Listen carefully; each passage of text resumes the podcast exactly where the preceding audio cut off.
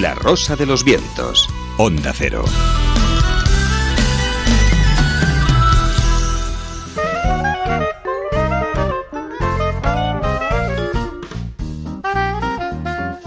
El callejón del escribano. Toma uno. Muy buenas noches, José Manuel Escribano. Buenas noches, Bruno, ¿qué tal? ¿Qué tal la semana? Pues bien, bueno, pasado por agua nuevamente. Aquí o llueve o nieva o Sí, hace, o- hace o- absolutamente de todo. O llueve o, diluvia. Eh, sí, sí, sí. el- No, no hay un día de tregua, ¿eh? No, ahora es el mejor clima para ir al cine, eso también es Eso verdad. también. Todo el día en el cine metidos y solucionado. Por cierto, esta semana los eh, críticos, algunos ya habéis tenido la suerte y la fortuna de ver la nueva de, de Julio Meden, ¿no? Sí, efectivamente, ha habido ya un pase de esta habitación en Roma. Eh, la nueva película de Julio Medem, que ya comentábamos el otro día, hombre, despertará algún pequeño o grande escándalo por, eh, bueno, por las imágenes y por el tema. La habitación en Roma está en un hotel y está habitada por dos señoritas que mm, a la sazón están muy enamoradas. De manera que a partir de ahí, pues dejamos de momento a la imaginación del espectador que se lo piense un poquito. Supongo que próximas semanas hablaremos más, porque Sí, llegará, sí. El, eh, llegará el estreno. Va a tardar un poquito porque, sí, como aún. decíamos, es la película que clausura el Festival de Málaga este año. De manera exacto. que hasta primeros de mayo, última semana de abril, primera de mayo, no será el estreno. Pero bueno, han tenido Bueno, la va- gentileza de enseñárnosla primero. Y además está bien porque así en el festival, pues como es el día que me vengo para acá corriendo, pues ya la tengo vista. ¿Y esta semana cómo os ha portado la cartelera? Pues ha habido seis estrenos, la cosa está un poquito templada, ¿no? Ha habido estrenos, eh, pues de los seis, tres son americanos, como es natural, uno mm, sueco, el, el Millennium del que hablamos hace un dentro de un momentito, y luego un par de películas españolas, una un poquito más rara de José María Núñez, un director de 80 años que sigue trabajando y yo creo que tiene por lo menos ese mérito, y luego la de Gerardo Herrero de la que hablaremos después. Pero en eh, nuestra portada, esta noche, seguramente ha habido solo seis estrenos porque los títulos son tan largos, los de esta serie, que lo ocupan absolutamente Bueno, todo. entre los estrenos también están Los hombres que miraban fijamente a las cabras, Ah, que también pues es también. un título verdaderamente chocante, con Jeff Bridges, que hace doblete esta semana y que además mañana tendremos que hablar de él porque es uno de los favoritos para el Oscar. Y Ganó el, eh, Globo de Oro y bueno, Sí. pues está viviendo una, una época con, con muchísima, muchísimo reconocimiento, por lo Pues menos. sí, con la otra película, con Corazón Rebelde, sobre todo, pero en fin, bueno, vamos a ver. La tercera entrega es en nuestra portada de la serie Millennium, La Reina en el Palacio de las Corrientes de Aire. Quiero que sepas lo desolado que estoy al verte en esta situación. Y te aseguro que si estoy aquí es para intentar ayudarte. De modo que ahora espero que te muestres más abierta a que colaboremos, tú y yo. Tengo la certeza de que llegamos a conocernos bien, tú y yo.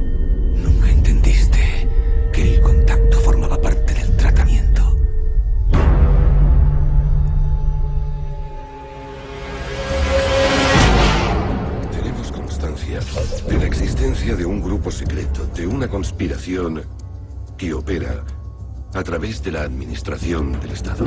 ¿Podemos descartar que el gobierno estuviera al corriente? Pero si no se ha sabido nada de sus actividades en 30 años, ¿por dónde empezamos a buscar?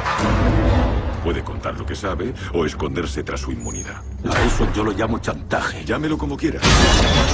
Estoy muy cabreado con el Estado, el gobierno y la SAPO. Y con los hijos de puta que encerraron a una niña de 12 años sin ningún motivo en un psiquiátrico. Y que luego le arrebataron sus derechos. Nos echamos atrás, Mike. No vale la pena morir. Por ningún. Esa cara B de la sociedad sueca, que Pues es lo sí. que anida detrás de esta serie, ¿no?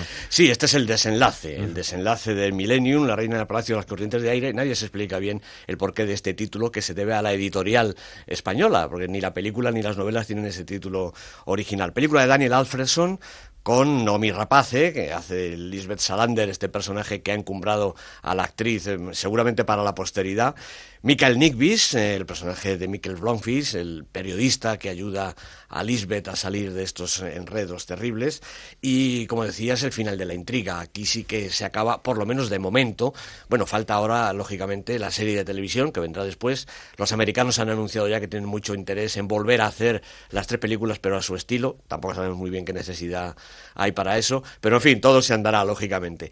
Aquí se desenreda la historia. Aquí conocemos ya eh, al completo pues eh, la infancia de Lisbeth Salander y además todas las tramas políticas, eh, de espías, de políticos corruptos, de, fiscales, de, psiquiatras. Esta, escuchamos hace un momentito la voz siniestra de Peter Teleborian, el psiquiatra que encerró a Lisbeth en, el sanatorio. En fin, toda la historia va entrando ya en sus piezas finales y se desarrolla por lo menos hasta un relativo final, que sigue siendo un poco abierto, ¿eh? como por ahí parece que hay una, una cuarta novela, una posibilidad y tal. En fin, tampoco la cosa es que termine radicalmente, pero por lo menos es verdad que las tramas que estaban todas sueltas en las anteriores eh, películas aquí concluyen.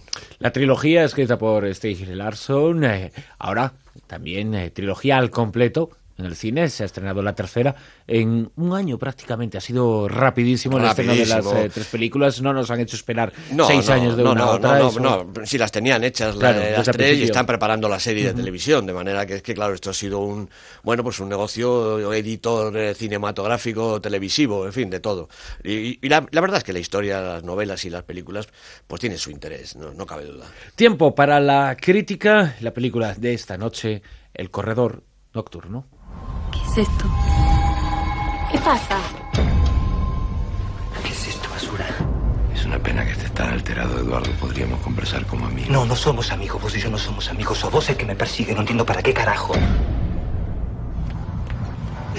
¡Mierda! ¡Para! ¡Para! Quiero que me prestes atención, porque no voy a repetirlo. A mí ni se me niega ni se me evita. Estás espléndida, Clara. ¿Qué querés de mí? ¿Vos crees que tenemos que hacer la denuncia? Me voy de esta casa con los chicos.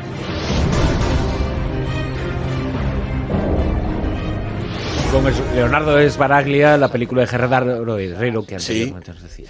Pues sí, El Corredor Nocturno, dirigida por Gerardo Herrero. La producción también es de Herrero y de Vanessa Ragone. El guion de Nicolás Sad. Leonardo Esbaralla, Miguel Ángel Solá, Erika Rivas son los protagonistas y vamos a citar también la fotografía de Alfredo Mayo y la música de Lucio Godoy, partes importantes de, la película. Eh, de Gerardo Herrero ya hemos hablado muchas veces, Bruno, es una de las personalidades más nítidas del panorama cinematográfico español. Es un hombre, como ya hemos dicho, que conoce perfectamente las características de nuestro cine. Es productor, también director, mantiene una decidida preferencia por los guiones que adaptan obras literarias y, hombre, su carrera como productor es muy interesante. Desde La Boca del Lobo del año 88 hasta El secreto de sus ojos y las próximas El Gran Vázquez y Balada Triste de Trompeta. Cerca de 100 títulos, muchos de ellos coproducidos con Latinoamérica. Como director, su obra yo creo que es un poquito más irregular. Se inició también en el 88 con Al acecho, sobre un relato de Juan Madrid, a la que siguió la estupenda Desvío al Paraíso, con guion precisamente de Daniel Monzón y Santiago Tabernero. Luego una docena de títulos más, adaptando a Almudena Grandes, Belén Gopegui, Arturo Pérez Reverte. Comenzó con cierto gusto por el thriller, se enroló después en el drama cotidiano y en el psicologismo costumbrista, podríamos decir, y parece que mezcla ambos registros en este corredor nocturno, que también parte de una novela, en este caso del uruguayo Hugo Burel. Bueno, Eduardo López, el protagonista, es un joven y ambicioso ejecutivo de una importante empresa argentina.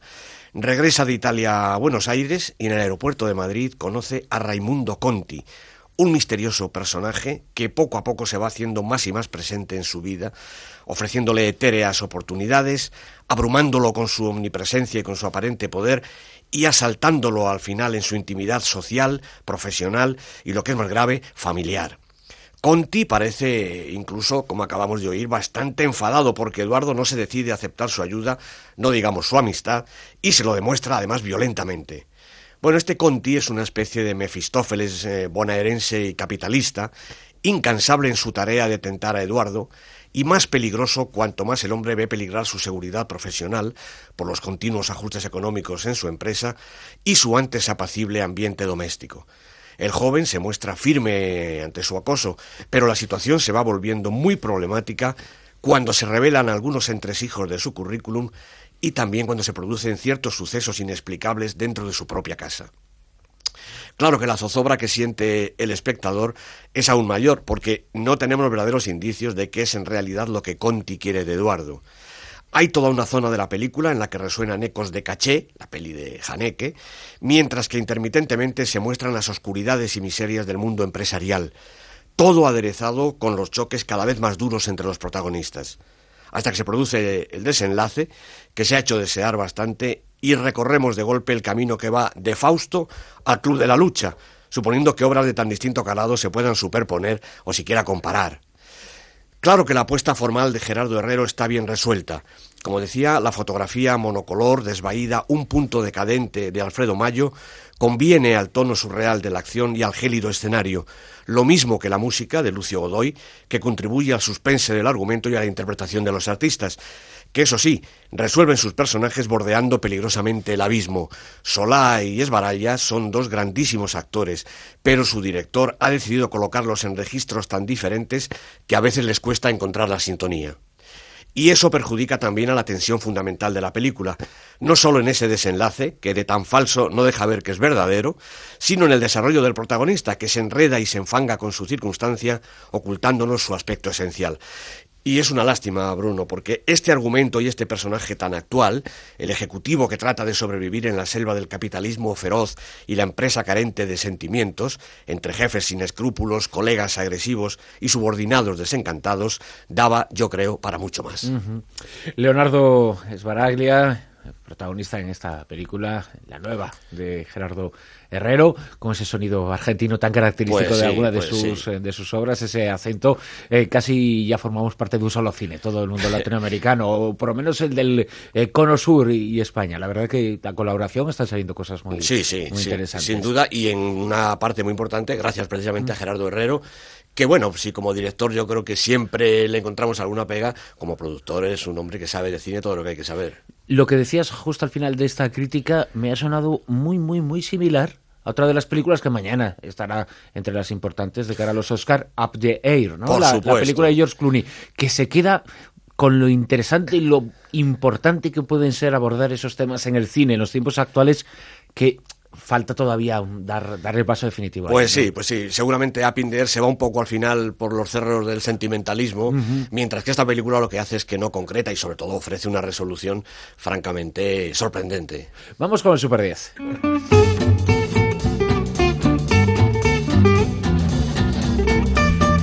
Y en el puesto número 10 esta semana, José Manuel. Pues aquí está este chaval Percy Jackson que busca al ladrón del rayo. La película de Chris Columbus se ve que el cine infantil no tiene ahora mismo su momento. Ha bajado un puestecito en su segunda semana, yo creo que se nos va. El 9. Zelda 211 de Daniel Monzón, 17 semanas en la lista y en esta ha caído porque se ha terminado al parecer el tirón de la taquilla por los Goyas. Puesto 8. Al límite de Martin Campbell, primera semana para la película con Mel Gibson y Ray Winston. Puesto 7. En Tierra Hostil, siempre en esta situación, en esta zona media, la película de Catherine Bigelow.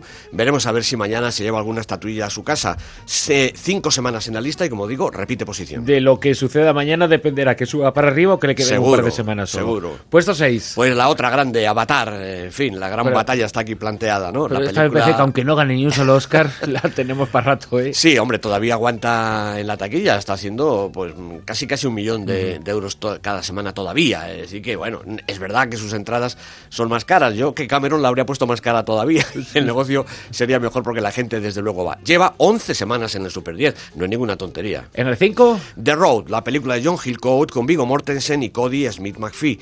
Cuatro semanas en la lista, esta es una de las grandes postergadas en los Oscars. 4. El secreto de sus ojos de Juan José Campanella con Ricardo Darín, Soledad Villamil, nuestra peli más veterana, 23 semanas y ha bajado un puesto. En el 3. Película de la semana, directamente colocada aquí en el podium, Un profeta de Jacques Audiard, nueve premios César del cine francés la semana pasada, Tahar Rahim, Niels Arestrup son sus protagonistas. 2. Shutter Island de Martin Scorsese con Leo DiCaprio, Ben Kingsley, dos semanas en la lista, las dos instaladas en esta posición de honor.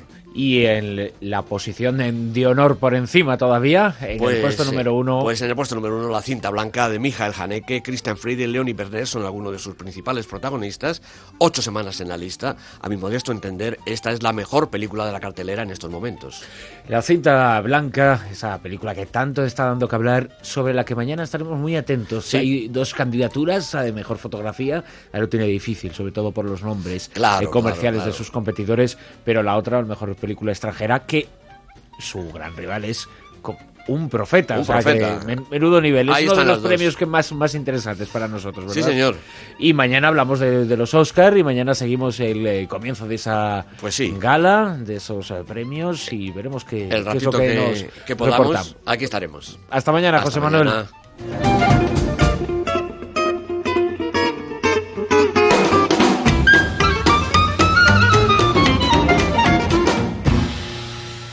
La rosa de los vientos en onda cero.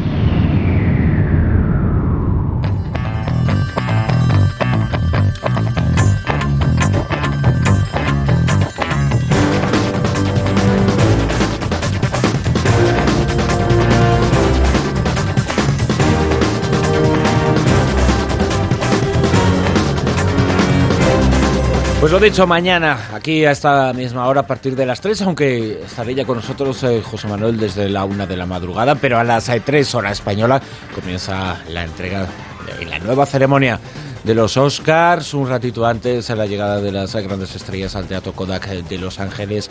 También estaremos en comunicación eh, con eh, corresponsal de Onda Cero en Estados Unidos, Agustín Alcalá. La noche de los Oscar, que después continuará además con No Son Horas, con José Luis Salas. Es decir, madrugada absolutamente cinematográfica y veremos si se consuma lo previsto.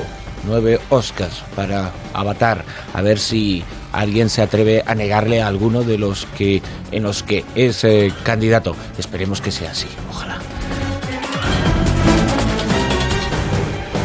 Hablaremos eh, de muchas cosas con José Manuel Escribano, también de las injusticias históricas a lo largo de la historia de los Oscars.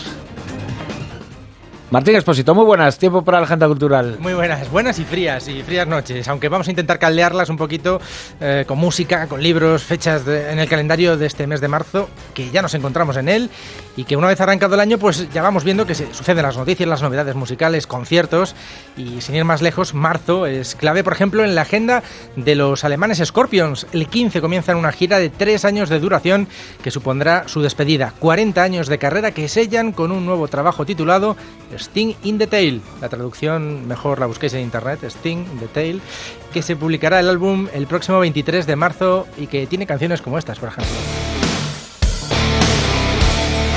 40 años de carrera, más de 100 millones de discos vendidos.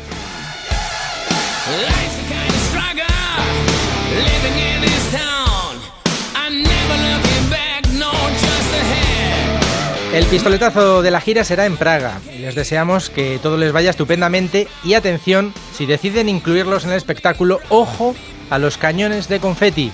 Aparentemente son inofensivos. Pues no, ¿eh? no son inofensivos. Casi acaban con los Kiss. ¿Qué me Lo dices? escuchábamos hace muy poquito. Pues sí, en el último concierto, aparte de papeles de colores, los cañones liberaron tal cantidad de dióxido de carbono que casi asfixia a los músicos. De hecho, les tuvieron que evacuar del escenario. Así que, Raúl, eh, mucho cuidado para tu próxima presentación, ¿eh? Muy buenas noches. Buenas noches, buenas noches. Hombre, eh, tendremos cuidado, lo que pasa es que esperamos que, que ya, ya que has vuelto nos hubieras preparado los pases VIP para estar detrás de los cañones, en el escenario, pero detrás. Eso es lo suyo, porque si no, malamente. ¿eh? Si es que la, la edad es muy mala ya. Yo cuando he dicho lo de los tres años de Scorpions, digo si sobreviven, porque tres años de gira es mucha gira, ¿eh? Espero que nos toque pronto, porque si no, me parece que, que más que verlo, nos vamos a intuir. Hace cuánto, un año, más de un año estuvieron por aquí, por España. Y recuerdo un mail de Raúl diciendo, oye, que yo quiero ir, que quiero ir. Sí, sí, es que Scorpions, igual que los Kiss, son ciertos, hay cierta clase de grupos que, que hay que verlos, ¿no? Pasa como con, con los Stones. Mm, Hay que verlos en alguna vez, había- no vaya a ser que fuera la última gira, ¿no? Así como comentaba también alguna vez Juan, desde el 82, pero bueno, oye, alguna Sí, vez era la última. Los Stone han estirado ese asunto tremendo, ¿eh? El, el- el último, el último concierto, yo me acuerdo ese mariscal diciendo siempre, hay que ir a ver a los Stone, el último concierto. Y ya han pasado ya, yo qué sé, 10 años, 15 años, una barbaridad. Esto, al igual que los últimos conciertos, cuando los grupos se separan, ¿no? La última gira, porque Oasis se separa. ¿Cuántas veces ha separado Oasis, Martín? No lo sé, ¿pero han llegado a pero unirse alguna vez? no lo he incluido. Sabéis que se separa el canto del loco. Bueno, no se separan, van a Ah, hacer no una me carrera digas, en esos son nuestros oasis, ¿no? Eh, con, con perdón de oasis, ¿eh? Pero esos son nuestros oasis porque también se están separando continuamente, la última gira continuamente. Última y después, sí, no, no, dicen, ahora sí. después de su ausencia de los escenarios, pero cuando han estado ausentes de los escenarios, el retorno a la. Y siempre son las en ventas, ¿no? Siempre, siempre las ventas. Así es, así Es que se toman un respirillo, se toman un respiro, Sí, hacen de- algún de trabajo la solitario mañana. y luego vuelven. Sí, pero bueno. Raúl, después eh, hablamos hoy por fin, sí. eh, parece que se ha convertido en un maldito para nosotros porque semana tras semana han ocurrido cosas con el mundo del cómic y teníamos aparcado hablar de Art Spiegelman que cumplió años eh, recientemente. Le felicitamos por este último cumpleaños. Hemos estado a punto de esperar un, año más para felicitarle y para recuperar la historia de su vida, que es una historia singular. Y en su biografía encontramos explicación a por qué la temática de su gran eh, obra ha llegado a donde ha llegado a convertirle en uno de los eh, cómics más importantes de todos los tiempos. Exactamente, por fin vamos a, tocarlo, que ha estado relegado un poquito. También casi eh, había que recuperarlo hoy antes de, que la actualidad de los salones también se nos eche un poquito encima, que tenemos Granada, Granada la semana que viene, también lo comentaremos. Y sí, dar unas cuantas nociones, aparte de Maus, de la vida de, de Spiegelman, porque ha sido un referente, lo sigue siendo, incluso bueno ya en otra eh, serie de culto, no incluso como son los Simpson. Luego lo comentamos con calma. Luego lo comentamos, eh, Raúl, va a ser muy interesante porque es una recomendación además que podemos hacer a todo el mundo porque es una obra fantástica. Exacto. Porque antes de continuar, ya se va a convertir en un clásico. De hecho, ya os escuché la semana pasada que hablabais de ese, no sé cómo calificarlo, en fin. El pensionazo. El pensionazo de Teddy Bautista. Bueno, pues sí, no podemos comenzar esta agenda sin repasar antes la actualidad sobre las GAE. Y como siempre vamos a leer titulares. Titulares, como por ejemplo este de diario de Mallorca.es. Las GAE reclama al ayuntamiento de Sóller 22.000 euros. 22.000 euros por unos actos Está eh, populares, no está mal, que se han llevado a cabo en el municipio entre los años 2005 y 2010. Es decir, como hablábamos antes fuera de antena, carácter retroactivo, un poco aleatorio, porque veremos que si en Sawyer piden 22.000 euros por esos actos que además fueron totalmente gratuitos, públicos, y que en el caso de Sawyer dice el concejal de Cultura Guillem Bernat que en todo caso al pagar ya al grupo, pues eh, se supone que tenían que estar pagados esos cánones. Bueno, pues como decimos, 22.000 euros por actos eh, que tuvieron lugar entre 2005 y 2010. Atención, porque en Viveiro, esto me toca muy de cerca, allí en Galicia, en la costa de Lugo, pues el Concello de Viveiro recurrirá, recurrirá el pago de 90.000 euros que pide las GAE, titular Ah. de La Voz de Galicia. Todavía no lo han dado. Todavía no. Y en este caso ya no es de 2005, es desde el año 1997. Claro, el ayuntamiento dice que las GAE eh, no puede pedir royalties de grupos que ni siquiera pertenecen a la sociedad, como ocurriría, dice eh, el ayuntamiento, en este caso el alcalde Melchor Roel, con la mayor parte de las formaciones extranjeras que acuden pues a estos eventos que se, que se organizan, no sé, en Ferreira también eh, se celebran cuando llegan las fiestas y actúan grupos que vienen desde otras partes Claro, del mundo. y, y oye, y yo me pregunto, ¿y qué pasa? ¿Que los grupos regionales no pueden también solicitar sus derechos? Si nos ponemos a remontarnos, pues fíjate, Sí. a los orígenes nos vamos, al Claro, folclore. Al folclore, claro. Y, Porque y que no que- puedan, no se pueden tocar en todas Ah, las partituras. oye. ni Las. GAE se ha cargado, entre otras normas de la convivencia social, que las cosas no pueden ser retroactivas una vez que se imponen, si es que se llegan a imponer, que, que eso hasta se puede poner en duda, pero digamos que esas normas existen y pueden eh, escudarse en ellas, pero no son retroactivas, caray. Ujú. Bueno, pues eso, los titulares hasta ahora. Aún nos Uy, quedan hay- dos más. Sí. Falta, falta uno de que además lo he leído yo esta, esta ¿Sí? noche, eh, que me ha dado bastante miedo. Eh, sobre todo que yo que estoy un poquito lejos, Verás. es- el- hay un restaurante al que le piden el pago de 800 euros. Sí, lo, comun- lo Por- comentamos por- aquí hace dos semanas. Sí, sí, sí. Es por que poner el telediario, por el la telediario. sintonía del telediario. Sí, sí, sí, sí, sí, sí. Y es que, claro, visto desde aquí dices un, ups, nos toca. Sí, sí, lo comentamos, y eh, es pelundante, vamos. Porque además en este, en este, en este establecimiento concreto, pues solo ponen la, la televisión para ver el informativo o algo así, un- dos o tres horas a- al mediodía. Y coincidió que pasó que la- un hombre por allí de las GAE y dijo, la sintonía también. En la zona de Cataluña el otro día estaban poniendo así como experiencia, eh, pues un concierto en directo. Según estaban en la peluquería cortando el pelo, estaba un grupo en directo tocando directamente. Ujú. el Ay, Badalona, fenomenal, sí. el Badalona ha rechazado también ya directamente poner el himno. Eh, por ejemplo, otro, otra noticia, eh, en este caso de público, las GAE busca becarios expertos en P2P. Bueno, pues quizá deberían empezar un poco por informarse que es el P2P, ¿no? En este caso hay unas becas... Es que ellos Suena mal, hacen, ¿eh? hacen la interpretación literal de la Suena muy mal el Sí, ¿verdad? P2P ese. peer to peer. Bueno, sí, bueno, no por eso. Y, y hoy tenemos un último titular eh, con el que comenzábamos, hace alusión a ese pensionazo, y es que Joan Herrera, diputado de Iniciativa per Catalunya Verds, pedía cuentas esta semana al gobierno por la superpensión vitalicia del presidente de las GAE, financiada con el canon digital, noticia titular de Europa Press. Nada más y nada menos que, ya lo comentaba la semana pasada, 300.000 euros anuales, 25.000 euros al mes. Es que también va con carácter retroactivo, ¿no lo ves? Sí, sí. Menudo chollo. Gómez, no sé. Yo, firmaba, ¿verdad? Se ha quedado giplático.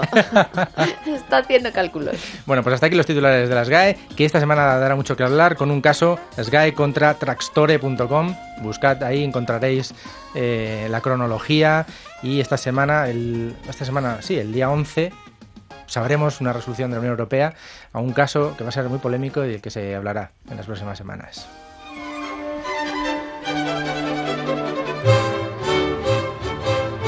Y esta noche os vamos a recomendar para todos los aficionados y seguidores de Mago de Oz la obra de Carmen Molina, amiga del programa que se define en su MySpace como aficionada a la fotografía desde hace años. Actualmente es fotógrafa, webmaster de una de las bandas de rock con más prestigio de este país y fuera de nuestras fronteras como es Mago de Oz y además es fotógrafa de revistas como Heavy Rock, Kerrang, actividades, todas ellas que compagina con su trabajo como técnico de laboratorio. Uno de los secretos que nos desvelaba Carmen Molina en la entrevista, su obra Mago de Oz en imágenes, publicado por Editorial Media.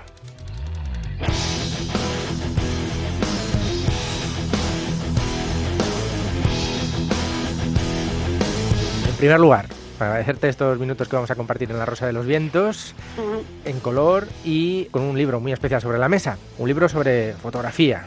Carmen Molina, Hola. ¿cómo llegas a convertirte en fotógrafa oficial de Mago de Oz? La verdad es que es un- fue un momento bastante, bastante histórico para la banda y la verdad es que me alegra mucho poder eh, contar eh, siempre esto porque fue la entrega del disco de platino, del disco de Gaia 2, de manos de la ministra de Cultura por aquel entonces. Y, y bueno, la verdad es que yo eh, acudí a ese evento para hacer unas fotografías para una revista por la cual colaboraba y bueno, me dijeron de pasar algunas fotitos y tal de, de ese evento, tanto el webmaster como Fran el guitarrista, yo les pasé pues esas dichas fotografías y pues a raíz de ahí ya me pues eso me ofrecieron cubrir algún concierto y luego más adelante llevar la página web y bueno pues un poco ya me fui integrando en la banda conocí ya a los demás miembros les gustó bastante mi trabajo y bueno pues pero vamos siempre puntualmente fue ese, ese encuentro que la verdad es que, que, que, bueno pues que es histórico también en la banda Te pongo en un brete. ¿Qué nace antes, la pasión por la fotografía o el noviazgo con Mago? Yo creo que antes la pasión por la fotografía.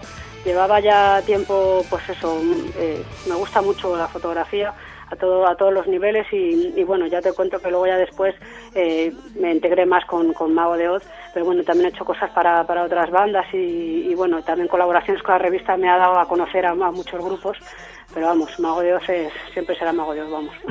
¿Y cómo surge este proyecto concretamente que tenemos sobre la mesa? a raíz de recapitular bastantes fotografías y bastante material inédito que tenía de la banda, muchas fotografías, pensé alguna vez me gustaría eh, poder eh, plasmar todo esto en un libro para que para que los fans realmente tuvieran eso y disfrutaran de las cosas que yo sé y que fotos que yo tengo y demás y anécdotas y bueno pues así surgió la idea. Ujú, En total son más de 300 fotografías. Sí, sí, sí, 300 fotografías que, que he recogido sobre todo en las dos últimas giras. En la portada las ventas. Sí, ¿verdad? sí. ¿Qué supuso para Mago? ¿Qué, qué escuchabas que decían en el backstage o qué comentabais? Esto fue fue una, una pasada. Lo primero jugar en casa y bueno luego eh, ver o sea que un grupo de rock eh, tiene la capacidad que tiene que tiene las ventas. Se grabó en la retina de todos porque fue un, un concierto bastante especial. Por eso también he querido plasmarlo en, en la portada. Ujú.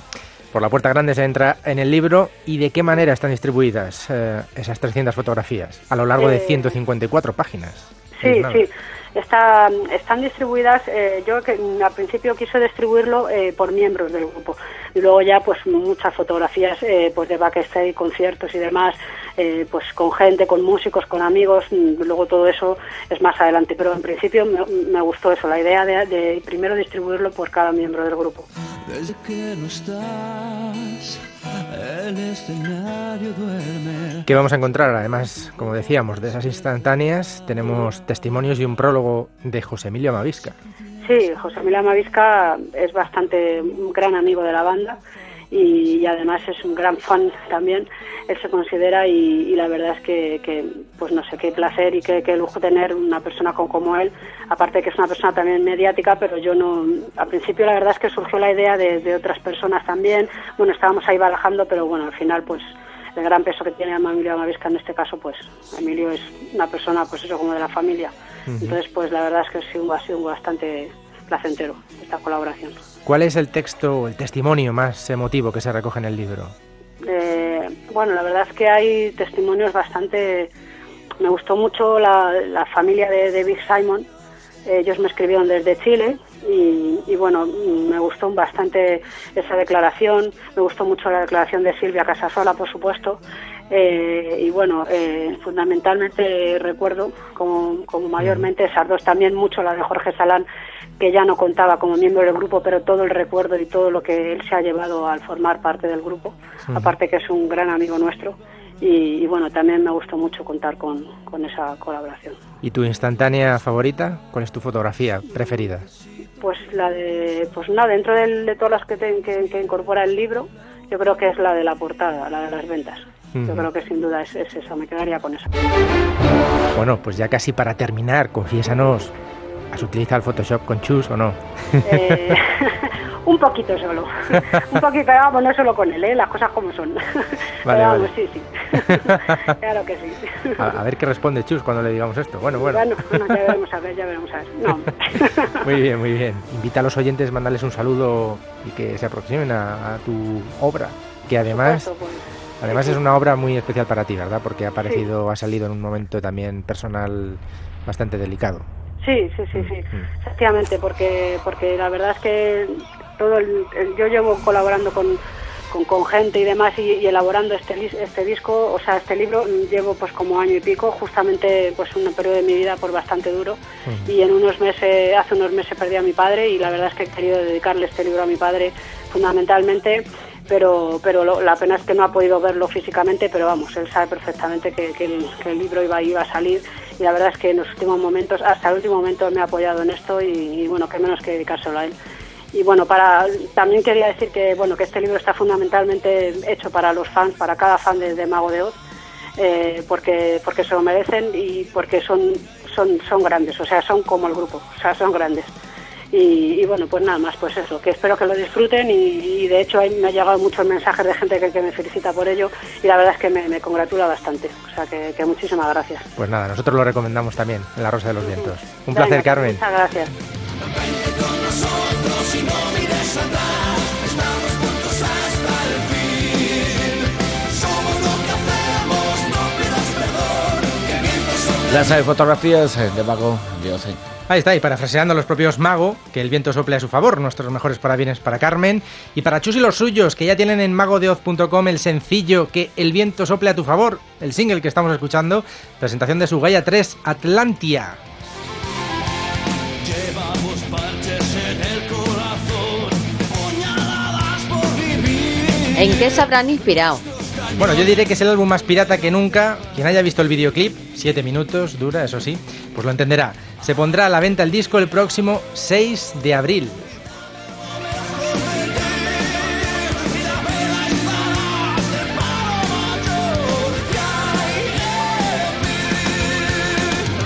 Art Spiegelman, por fin, Raúl, hablamos de él.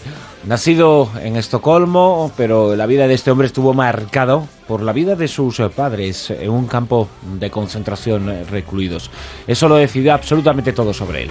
Exactamente, porque nos encontramos con que la familia de Art Spiegelman eh, fue de los pocos supervivientes de, de Auschwitz. eh, allí perdió a, a su hermano mayor, no llegó a conocerlo, él contaba tres años cuando, cuando emigró, a, emigró su familia a Estados Unidos y se sentaron, se cambiaron el nombre e intentaron eh, empezar una nueva vida desde cero, ¿no?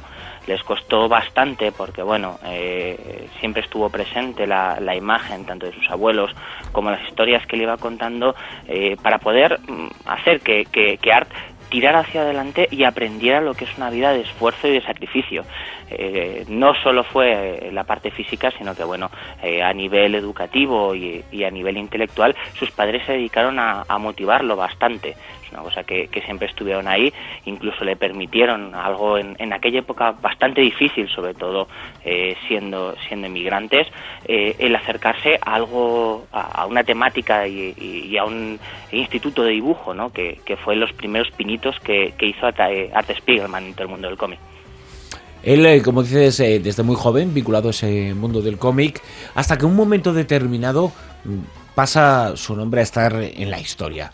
La creación eh, de Mouse, pero Mouse es un cómic que no tiene eh, antecedentes, eh, absolutamente distinto, por el que ganó un premio, el más importante del mundo del, periodismo y de muchas artes, como es el Pulitzer, aquí en España en un solo tomo, pero en realidad son dos tomos. Y su línea argumental o su línea de imágenes es distinta a lo que se puede imaginar. Además, eh, no solo tuvo uno, lo ganó en dos ocasiones con las dos partes de claro. no solamente en uno. Además, es una cosa a destacar y, y se alargó eh, en el tiempo. Aquí lo hemos disfrutado directamente en un tomo, que por cierto lo revisó el propio Art Spiegelman cuando, cuando llegó a España. Eh, no le gustó la portada, nada de lo que había, y le mandó una nueva eh, con mejor calidad para, para la reimpresión.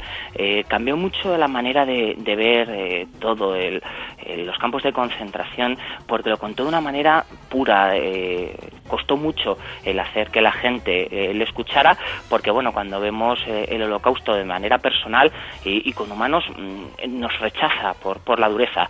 Sin embargo, Art Spiegelman lo que quiso fue enseñar tanto a mayores como a pequeños lo que supuso todo, todos los campos de concentración. Entonces, eh, convirtió a, a, los judíos en, en, ratones, a los nazis en gatos y, a los americanos en, en, perros. Algo que quizá mm, a minuto nos puede resultar tremendamente simple, tremendamente fácil, sin embargo fue un ejercicio eh, didáctico y de atrevimiento uh -huh. porque nadie se había atrevido a llevarlo hasta ese punto.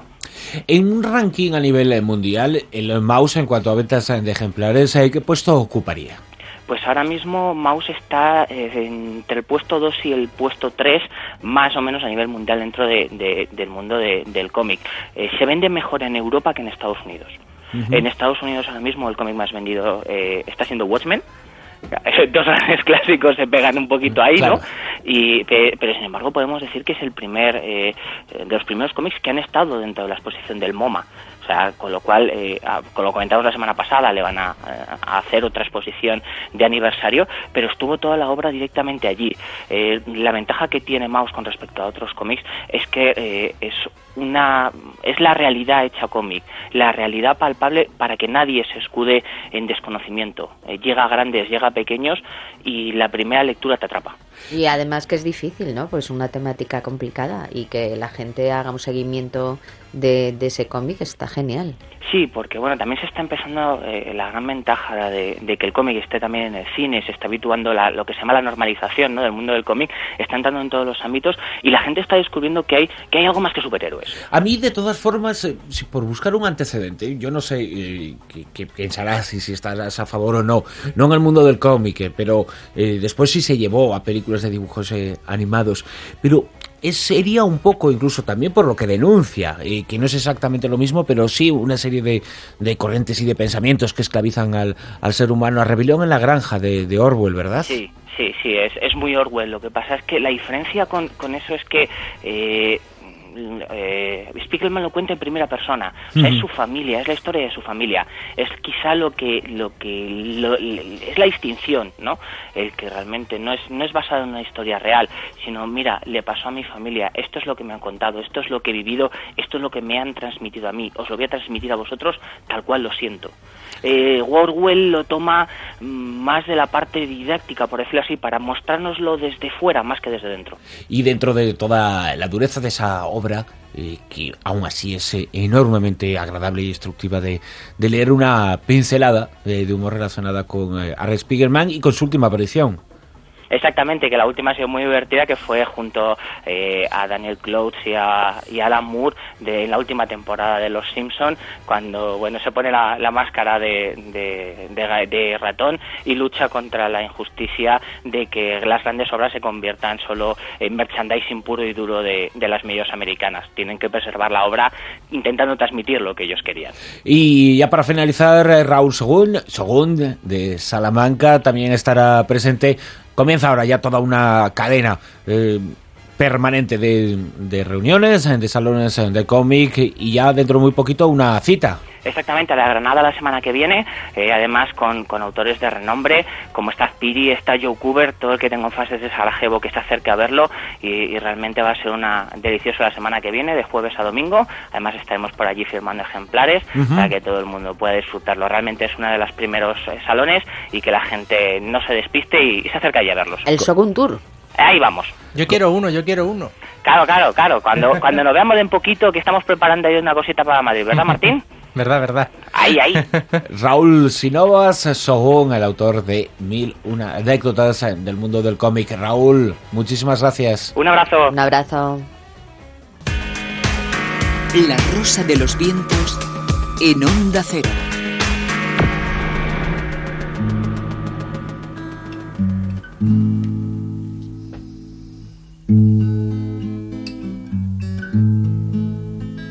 Por sus jornadas contadas, a la corte fue a llegar. Mantenga vos Dios, buen rey, y a cuantos con vos están. Malvengades vos, Bernaldo, traidor, hijo de mal padre. Dite yo el carpio en tenencia, tú tomas lo de heredad. Mentides el rey, mentides, que no dices la verdad. Que si yo fuese traidor a vos os cabría en parte. Acordarse vos debía de aquella del encinal, cuando gentes extranjeras allí os trataron tan mal que os mataron el caballo y aún a vos querían matar.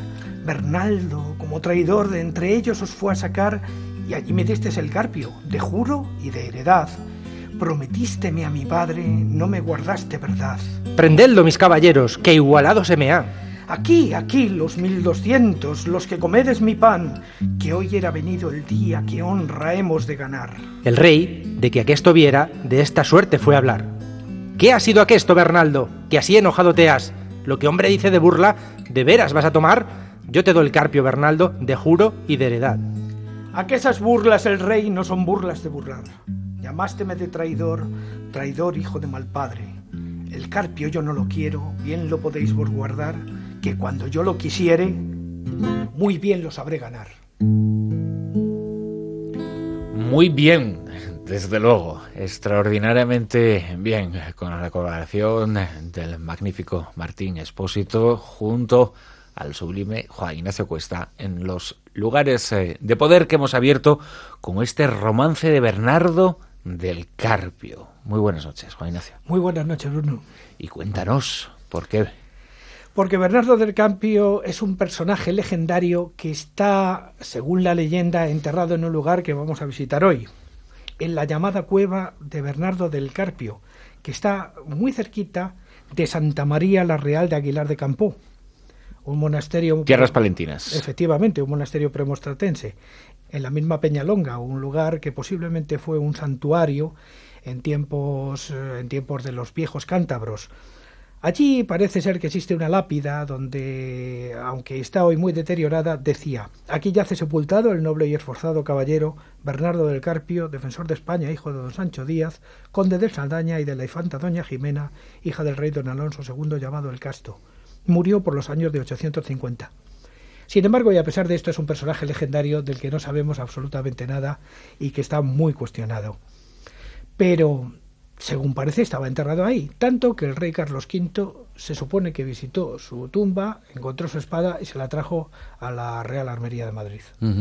Ese es el lugar que visitamos eh, esta noche. Bernardo del Carpio es el autor de ese romance que nos eh, conduce hasta tierras eh, palentinas. Bueno, y conduce tú a nuestros oyentes hasta esas tierras palentinas. Bueno, pues antes de centrarnos en Aguilar de Campó, vamos a ir hasta un lugar absolutamente fascinante con una leyenda muy bonita, que es el pueblo de San Salvador de Cantamunda.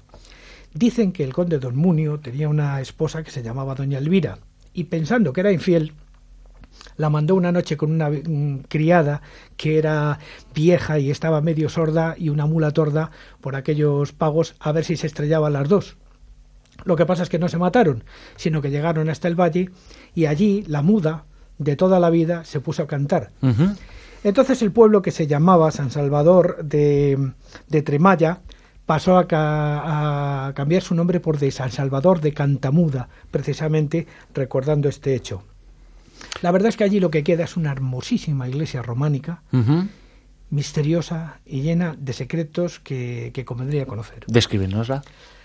Es un lugar absolutamente especial donde la luz entra de una manera extraña. Además, eh, tiene su altar con una serie de columnas muy pequeñitas y su reliquia, como todo, y una lápida donde aparece una inscripción que podría pertenecer a una especie de laberinto, pero que es muy difícil de descifrar porque quizá nosotros hemos pedido la clave de qué significaban todas estas cosas.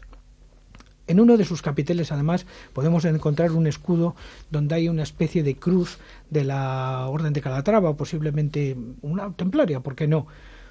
Quizá en este lugar, en San Salvador de Cantamuda y de modo secreto, se reunieron los caballeros a celebrar capítulos eh, eh, que no había que conocer por parte de la gente. Ese lugar, dentro de ese lugar en el que tú has estado, como dices, muchos eh, misterios, muchos enigmas. siempre hablamos de, a veces las iglesias románicas por alguna razón parece que se llevan la, la palma, ¿verdad? En esto. Sí, porque... Por el tiempo en el que se le quizá erigieron, quizá. El tiempo en el que se construyeron las iglesias románicas, el mundo era de otra manera y Dios era centro de todo prácticamente. Entonces aquellos hombres tenían una relación, eh, digamos, cosmológico-teológica muy distinta a la que tenemos hoy día. Y en esa cosmología que estamos haciendo contigo a través de, de diferentes eh, lugares, eh, ahora en estas tierras palentinas hemos eh, visitado Cantamuda, San Salvador de Cantamuda, esa iglesia, pero podemos hacer también un repaso por otros eh, lugares eh, importantes de esta zona, por el, el eremitorio de San Vicente, por ejemplo. Efectivamente, cuando llegamos a Cervera de Pisuerga nos vamos a encontrar una roca que ha sido vaciada prácticamente como si fuera una calabaza de Halloween por los eremitas de la época para construir allí un pequeño cenobio. Una piedra que además tiene el aspecto de un cráneo y que está absolutamente rodeada de tumbas donde la gente se enterraba en vida. En aquellos tiempos eh, los eremitas eh, se alejaban del mundo buscando a Dios y lo hacían en el interior de la tierra, buscando quizá esas energías que la tierra era capaz de concentrar en sus propias piedras y que se amplificaban en este tipo de lugares. Eh, bosque pétreo, ¿no? Es una definición, una expresión verdaderamente hermosa, porque eh, bosque lo identificamos con verde, con naturaleza, y piedra lo identificamos aparentemente con lo inerte, con eh, lo inmóvil, pero sin embargo, eh, cuando unimos bosque a la expresión eh, pétreo, estamos dándole la verdadera dimensión a la naturaleza, que es eh, aquello que vive y que podemos ver cómo vive y cómo crece y cómo se desarrolla, y aquello que por la extensión de tiempo tan enorme en la cual crece, vive y se desarrolla, no lo percibimos, pero que está tan vivo como es la propia tierra, ¿no? Efectivamente.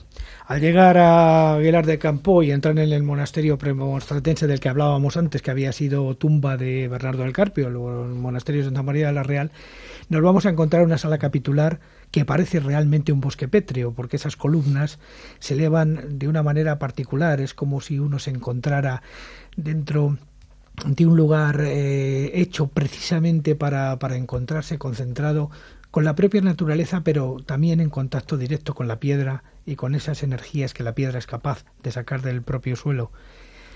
Da, da este, esta sala capitular eh, paso a un claustro donde además nos vamos a encontrar multitud de símbolos absolutamente extraños detrás de los cuales nos encontramos primero a alguien que está enterrado, pero además cruces, eh, marcas de cantero, cabezas que no sabemos exactamente qué es lo que significan. Un lugar hecho para la meditación, hecho para la oración de los monjes que estaban allí y que eran capaces de encontrar en este mecanismo de piedra, en este bosque de piedra, el lugar adecuado para poder encontrarse con, el Dios de aquellos tiempos eh, que era un dios tan distinto de ahora que lo empapaba todo. Y la caverna sagrada de Olleros de Pisuerga, en nuestra última visita dentro de, esta zona. Bueno, esta es la que llaman la Catedral de las Iglesias Rupestres. En Olleros de Pisuerga nos vamos a encontrar, eh, aprovechando unos viejos eremitorios, exactamente como teníamos en San Vicente, una iglesia construida en el interior de la montaña, ganada la montaña como si fuera una mina o como si fuera un laberinto. Es la iglesia de los santos Junto y Pastor. De hecho, dicen que los huesos o las reliquias de estos dos mártires de Alcalá de Henares pasaron por allí en algún momento llevadas por eremitas que huían hacia el norte. Este es un lugar absolutamente magnífico. Cuando uno está allí dentro en silencio, en el fondo de la montaña, en aquel lugar sagrado, en ese santuario que es mina y es caverna a la vez, uno siente cosas muy especiales porque realmente mm, ahí se entiende esa relación que el hombre ha tenido con el útero, digamos, eh, de la gran madre tierra, de una manera u otra. Y ahora, para finalizar, eh, Juan Ignacio, nos eh, traes una primicia extraordinaria durante más eh, casi 500 años, ¿verdad? Escuchando y esperando este, este momento, porque es la primera vez que se va a oír en nuestro país. Posiblemente se ha oído en algún otro momento, pero no es de lo más conocido. Pero no en la Rosa de los Vientos y lo que no hay en la Rosa de los Vientos como si no existiera. Efectivamente. Hablando de héroes, de héroes míticos, de héroes que no se sabe si, si, si han existido o no, vamos a traer aquí nada más ni nada menos que un canto dedicado a Robin Hood. Él lo hizo William Cornside, eh, un hombre que vivió en- entre el año 1465 y 1523. A Robin. Oh, Robin, gentle Robin, Tell me how your learman doth Athos I'll love of mine, or of him, gentle of him. Tell me how you led mine doth Athos I'll love of mine, or of him, gentle of him. Tell me how led my doth thou will love of mine. My lady is unkin, and we are lost and we she show. She love another than me, and ye will say will known. Ah, Robin, gentle Robin, tell me how you lay my dove and you yourself of fine. De Cuesta, muchísimas gracias. 500 años esperando este momento. Muchas gracias a ti. En Onda Cero, La Rosa de los Vientos.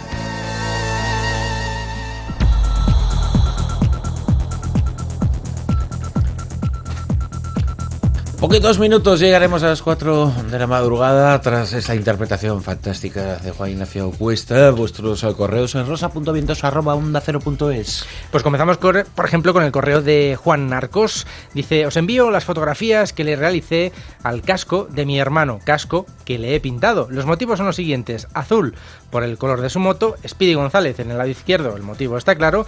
Tubular Bells, eh, en la, de la portada del disco de Michael Field, en el centro. Y le encanta, que le encanta ese disco, y le encanta la Rosa de los Vientos. Por eso está también esa Rosa de los Vientos en tonos azulados en vuestro honor y en el de Juan Antonio Cebrián. Solo faltan los puntos cardinales que luego los pinté. Quería ya de paso eh, preguntaros dónde enviar eh, microrelatos. A rosa.pintos.onda0.es, esa dirección de correo electrónico. Lo puede hacer sin ningún problema. Es un adjunto archivo, archivo adjunto, un folio y medio, dos, y aquí pasarán a estar en la lista de los que después emitiremos. Y Pablo, pues ha estado leyendo algo en internet y, y le ha sugerido pues muchas dudas. Es un artículo sobre el bicarbonato de sodio. Y es que en el artículo afirman que si tomas bicarbonato de sodio, pues con esta cosa tan elemental te puede curar el cáncer, que lo detiene e incluso lo cura, que si es leyenda urbana. Pues no lo sé, no lo sé. A mí me suena que sí, ¿no? Porque el bicarbonato se ha tomado toda la vida y bueno, no lo sé, no lo sé. Sobre aquella encuesta que, que mencionábamos, que proponíamos a nuestros oyentes, eh, PETA, organización terrorista, ¿os acordáis? Sí. Pues dice Francisco que la noticia le parecía increíble. ¿Cómo se puede pensar que alguien que defiende algo pacíficamente y utilizando solo pancartas y su cuerpo, en algunas ocasiones hasta desnudo, puede ser un terrorista? Sobre todo si se defiende algo, para mí, tan importante. ¿No será que hay intereses económicos como siempre por detrás? ¿No serán otros los terroristas? Dice Fran. Bueno, hay intereses económicos, dice. Bueno, eso es lo que ha dicho, ¿no? El eh, presidente de, de la Junta de Extremadura, que no, que los toros no es que sean traición, es que es negocio. Pero bueno, y que por eso existen. Pues en cierto modo está relacionado con PETA, que también derecha- defiende los derechos animales. ¿no? Ahora es interés, bien de interés cultural. Sí, bueno, eso es bueno, porque un bien cultural no se puede tocar. Así que estaría bien. Volvemos mañana a la una de la madrugada, a las 12 en Canarias. Mañana tertulia interesante y Oscar.